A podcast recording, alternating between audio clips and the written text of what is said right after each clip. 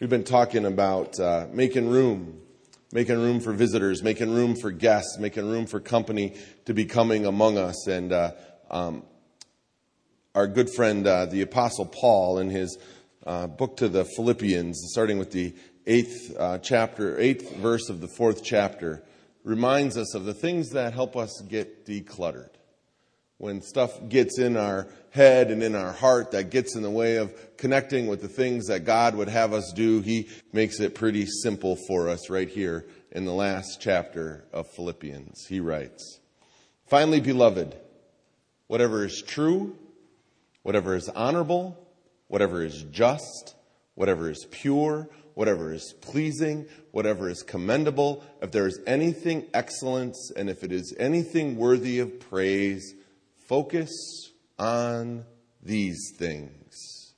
Keep doing these things that you have learned and received and heard and seen in me, and the peace of God will always be with you.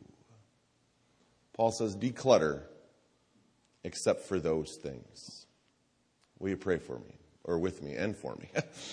Gracious God, we simply ask that the words of my mouth and the meditation of all of our hearts would be measured and found acceptable in thy sight, O Lord, our rock and our redeemer. Amen. Bridget and I have this ritual that we go through whenever her parents or my parent, my dad is, and my brother are coming to visit. Maybe you have this ritual in your house. We pray first. Make sure that, you know, that everything's still standing. But after the prayer, we, uh, we start to go through the house. There's special towels that come out for the guest bathroom. There's clean sheets that come out and go on the guest bed.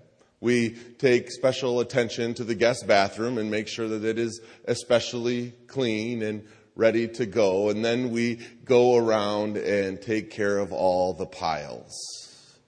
Does anyone else have piles in their house? Yes we operate out of a pile management system over at the Nelson House, and um, we go through the piles one by one to the coffee table where the mail sits, to the um, dining room table where all my stuff sits, to the office where the rest of my stuff sits, to the um, basement where all the kids' stuff sits, and we begin to put all the stuff that's in its piles back into its place and begin to make decisions about what things are worth keeping and what things are worth getting rid of. We have a special list of things we go and buy depending on which parent is coming. If Bridget's parents are coming, we get stocked up on coffee. She and I don't drink coffee, so we never have it in the house except when her parents are coming. We go and get it. Why do we go get those special things? Why do we do all that special work? Because we do something intentional when visitors are coming. When you're expecting guests, you do something to make sure that the house is ready for them to come. You get your house in order. You take care of the clutter. Linda, the day's coming. It's almost done. She's been working on this kitchen for a couple of months. I just saw her look at Tony like, let's get this house in order, brother. We're working on it. We're praying with you. Um, clutter. Anyone else have a clutter problem? Willing to admit it? I love this church. She'd be like, ah, that's me, Pastor. First step is admitting. Remember that was back at Lent, right? You can't, can't do nothing if you don't, don't admit it. Clutter those piles everywhere, piles of mail all over the place. And let's admit it, it seems like the more and more stuff that shows up in our mailbox is simply clutter. If you notice that, you'll have 12 pieces of mail and only one of them is really to you. The rest of it's clutter. Your inbox of your um, email system can get cluttered pretty quick, right? There's nothing like opening it up one day and finding 72 emails in it and you're like, I'm just not looking at any of them today right? The clutter, it stops you from taking a look at what's in there, clutter all over the place. How about inundated with the noise, clutter? Everywhere you go, it seems like somebody's trying to get you to buy something somewhere, going through your head, buy this, buy that, get this, get that. The other day I was at the um, gas pump and I put the, I'm paying to pump gas into my car and I put the pump in, I hit the thing, and all of a sudden it's like, please stop inside and make sure you buy our special soda and hot dog deal. And I'm like, what is going on here? I'm, they have like captive. I'm already like paying like my children's education into the van and they're trying to get me to buy a hot. I mean, the clutter, it gets in our brain and in our mind. You can't go anywhere where they uh, aren't trying to get the clutter inside of all of our, um, all of our places. Our homes and our lives are filled with clutter. We have piles in the corners and in the closets.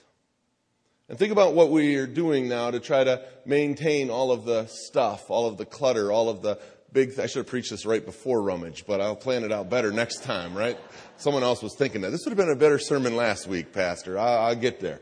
Um, there's a new thing that's been happening uh, since 1970. Before 1970, was hardly any of these things around, and now there's 45,000 of them that dot the countryside, taking up over 2 billion square feet of space storage units. Before 1970, there was hardly ever a thing called a storage unit. Now there's four, 45,000 storage units that dot the United States of America, taking up over 2 billion square feet of space. The investment in the monthly upkeep of the rental property quickly begins to outvalue all of the uh, value that's inside the rental space. Clutter, Clutter gets into our lives, and it really does have an effect. These are some of the effects of clutter. Clutter can clog the smooth workings of any home. You know, think of some of the things that happen. Time. Clutter helps you lose time. We have an endless search every morning for three things my keys, my wallet, and my cell phone. Right? So last night we created a spot where they're going to try to be every night before we go to bed so that we can save those amount of times. Anyone else lose time on a consistent basis looking for things because you can't find it underneath the clutter? How about this one? Has anybody ever had to play uh, on the cluttered desk the uh, hide the credit card statement game? Right, that it's here somewhere and it's tucked underneath some pile or you lost it and by the time you found it, you already found you were late, right? Somebody's, I love this church. Be like, yeah, that's me. That's me. That's me. Costs us time. It can cost us money. How about this one? Have you ever uh, lost something in the clutter and so you went and bought it again? And then what happens? You find it, right. And then what do you do? You bring the old one to rummage, right? It kind of works in that cycle. Clutter gets in the way of all the things that, uh, that we do. Clutter can also affect us spiritually, as Paul was saying to us in the letter to Ephesians. There's all these things going through our head. And Paul says at the end of the day, it can begin to block out those things that you should focus on and you should be thinking about. We had signs up all around here when we came in this morning, stubbornness and pride and envy and shyness and all these different kind of pieces of clutter. Don, what did you say when I saw what you saw? Don said he saw his name on every sign this morning, right? I mean, the clutter gets in our head and in our mind. And didn't you actually feel better when Scott and Cody came up here and cleared all that stuff out of here? Weren't you like, whew, why, that feels better. I can worship this morning. I mean, part of it was intentional at the beginning to get you saying, why does the pastor put that mess up there? Pastor puts that mess up there so when somebody comes and cleans it, you say, oh, wow, that just feels a lot better. Paul says, focus on these things. Begin to clear the clutter out of your mind. Clutter can keep us from following Jesus more honestly and more freely. Think about that time that that young man came up to Jesus and said, Jesus, what do I got to do in order to inherit eternal life? Jesus says, just, you know, declutter your life. Take all your extra stuff to rummage and then come and follow me.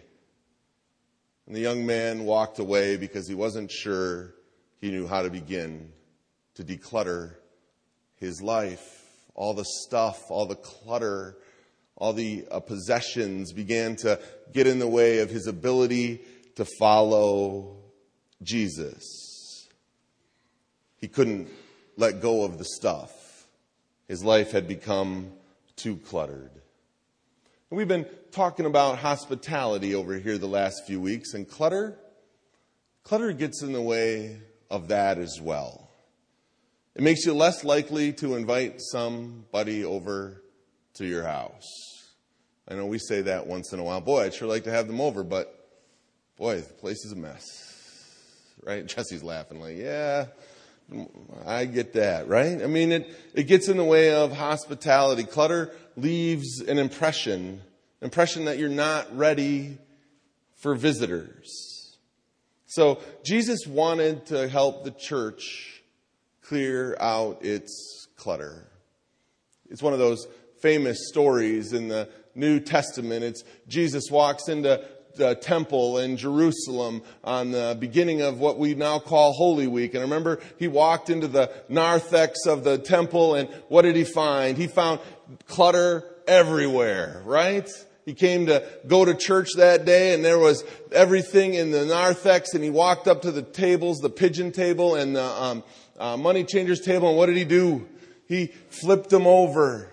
He said, Get this clutter out of my house. It's getting in the way. My house is to be a prayer place for all people. And when there's too much clutter, there's not enough room for people. Get this stuff out of here. And he said, This place is a place of prayer for all people and is turned in to a den of thieves. You see, Jesus flipped over two tables and he picked out the two tables that he did on purpose. He flipped over the pigeon table. What do you know about the pigeon table? You see, at the temple, people were bringing their sacrifices to Jesus, and they were bringing their goats and their um, cows and the things that they would make. They weren't making sacrifices to Jesus, but making sacrifices to God. That's how they did that. They brought their best stuff. And if you were too poor to have livestock, you could bring a pigeon. And so what would happen is the poorest of the poor would bring their pigeons in to the temple, and if they didn't have a pigeon to bring, somebody would sell them one. So that became a system that was keeping those who most needed God's grace from receiving it. So Jesus said, we got to get the clutter. We got to get the stuff. And he's saying it's not just the physical stuff. It was the spiritual stuff out of the way as well. It's physical clutter and it's emotional clutter all at the same time. He says, I need to remind my church why it exists in the first place. My house is a place, place of prayer for all people. And if there's stuff or attitudes in the way, then I'm going to come in and flip them over.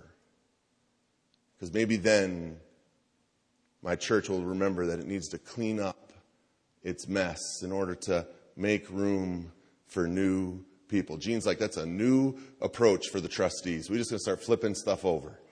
Starting with the pastor's office. Boom. Flipping things over. Can I be honest with you for a moment? If you read the Bible, God's a bit ambivalent about buildings. He's a bit ambivalent about them. In fact, in the whole uh, better part of the uh, Old Testament, God doesn't live in a building. He stays in a tent. Whenever the people gathered, God set up a tent outside the place so he could pick up that tent and be on the move with them. God said, you know, I operate better out of a tent. But there came a time as the people of Israel grow and they wanted to become more stable and more institutionalized. So they went ahead and began to build temples and then synagogues. And God always warned them. He says, I get it. I get it, and that's good, but just don't forget what the building exists for. He says, I'm afraid that at some point you'll forget that the building is an object of ministry and not an object of worship. Worship the God whose presence is in the building, but not the building itself. God always worries when his people take on buildings. He says, if you have a building, have a building, make sure that it doesn't take up all your resources. Make sure that your building is as such so that you don't spend all your time trying to figure out how to maintain the building, but how your building becomes a center of mission and ministry in the world. Try to balance mortar and mission together, God says. And he also brought folks into the building and said, you know, you, it's interesting, if you open up the, um, the first chapter, uh, or First Kings, the sixth chapter, what you basically read is a blueprint of how they're going to build the temple. Solomon's about to build the temple. And it's one of those things when you're reading the Bible through and through, you go, why is this thing in the Bible, right? It's one of those things you kind of like skip over really fast because it's all this detail about the building.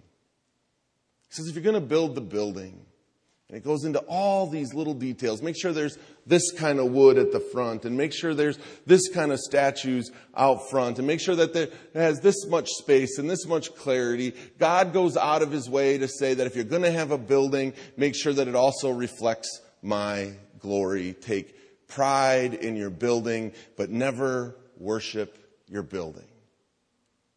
Balance those two things. That your building must be a place that signifies to the community this is a house of God and its, its beauty ought to radiate our pride in the building. And at the same time, we want to balance it with the thing that reminding us that this building puts us in ministry in the neighborhood in a unique and certain way. All of those details remind us that it should reflect our pride and communicate that the door is always open.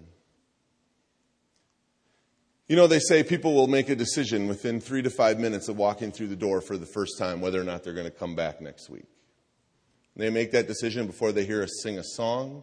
They make that decision before they hear us uh, um, pray a prayer. They make that decision long before the preacher ever opens his mouth. And I don't know all that goes into that decision in those first three to five minutes, but some of it I think it's just how they feel when they walk in the building. And is there a sense when people walk in the building, oh, they were expecting me today. They were ready for me today.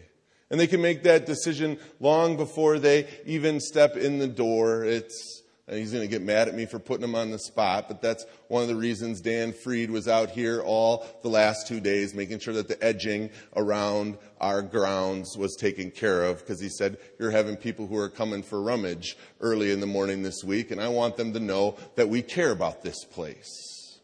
Dan's really mad at me right now, and he's probably not ever going to do it again if you do that again to me, Pastor. But, but he said, I want to make sure that this place looks good. Because there's something that I think that says to people if this is how they take care of their building, then this is how they'll take care of me.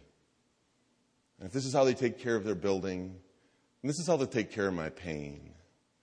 If this is how they take care of their building, then this is how they'll take care of my hopes. And this is how they'll take care of my dreams. And then it really, the ball starts rolling. If this is how they take care of the building, then this is how they'll take care of my friends. And this is a place I can bring my friends. And it's a place that we start to feel comfort in. How we take care of our grounds begins to communicate from the moment you walk through the door what kind of place you're going to be.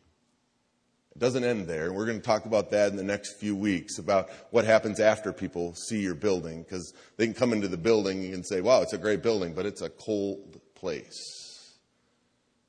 But it starts, I think, with that first impression of what happens when people walk through the door. So, why all this talk about clutter? Because we're trying to get ready for company just like Bridget and I do when we are expecting in laws, my in laws from out of town. We get the place ready for visitors. And one of the things that the church can fall into a trap really easily is forgetting that, that we are ready for visitors each and every time our door opens. For that is why we exist. Not so much for um, you know, not numbers for numbers' sake. We exist so that somebody new who walks through the door has an opportunity to experience the love made known in Jesus Christ that each and every one of you who already calls this place home has experienced. And so every day, we're trying to remember that we are ready for visitors. So that means we get out the good towels, and you put out the good sheets, and you go buy the good coffee, and you do the things that communicate to people when they walk through the door oh, we were expecting you. We are glad that you are here. Come, make this place home. You can stay here as long as you like. And we talked about these little signs around the place that Jesus isn't just asking us to clear out the physical space, but the mental space within us as well. One of the great things that I've never experienced yet at uh, Aldersgate, and I'm sure it'll never ever happen, but I've seen it happen at other churches that I served, is I've never seen anybody walk in here and say, um, I'm sorry, you're sitting in my pew today. And if you've done that, don't tell me about it right now, all right? Don't tell me about it right now. But I've been at churches where I've seen that happen, where I'm like, oh, you're brand new. I'm, I, first thing I need to tell you is um, you're sitting in my spots, right? That's when Jesus walks in and flips tables. Like, mm, what's up with this place? My place needs to be a prayer place for all people. I had a pastor friend of mine once who had a um, couple that moved into the um, little apartment complex across the street, and he saw them out in the neighborhood, and he went over and called on them, and he said, "You know, you're going to like our church." Come, be a part of it. I, I know that we can find a place that you can serve. Is there something uh, uh, that you would like to do? And he says, You know, I, I bet I could uh, be an usher. And so, sure enough, the pastor brought him in, introduced him to the head usher, and left him alone. And the guy came up to him after the service and said, Pastor, you lied to me. They told me, thanks, but we don't need you in the usher corps. We got it all figured out already. Never came back to church again. Remember, it doesn't matter if you're an usher or a greeter or a Sunday school teacher or working in the kitchen or singing in the choir. If anybody ever who walks through the door and is new and says, Is there something I can do to help you in this spot? Even if you've been doing it for 25 years, your job then is to say, Hey, come on, let me help you find a spot here in the life of the church. Jesus says, Clear all of that mental and spiritual clutter out of the way. And once you've begun to do that, we begin to take a look at the physical clutter as well. Over the next year, through our building um, program here at the church, we're going to start offering up programs, uh, opportunities to come help us get the clutter up and out of the way, to make some decisions about all of the stuff we have. And it begins uh, outside during this next month. Why outside? Because the weeds are going to start to win, right? The weeds are going to start to win. Corinna has some shine up sheets out in the narthex today, and this week we start with some weeding and some mulching and beginning to plant. If you have an interest in helping this place look beautiful, so when people walk through the door, they can say, hey, this place was ready for me, find Corinna either today or after the service or during the week and find a spot where you could give a couple of hours in the next month in order to help make the outside of this building communicate from the get go. We knew you were coming. And then each month, I hope to be able to put up one or two projects, some in the afternoon, some in the evenings, a couple on the weekends, where each person in the life of this church can say, hey, I can come paint a wall. I can come help clean out a closet. I can come help figure out a way to help make sure that this place always knows that it's ready for visitors. Redford Aldersgate. It's time. It's time to get our house in order. Because company, company's coming. So let's get out the good sheets and the good towels and go buy some good coffee and make sure we make home in this place that you already know is home for you. Let's sing our last song together.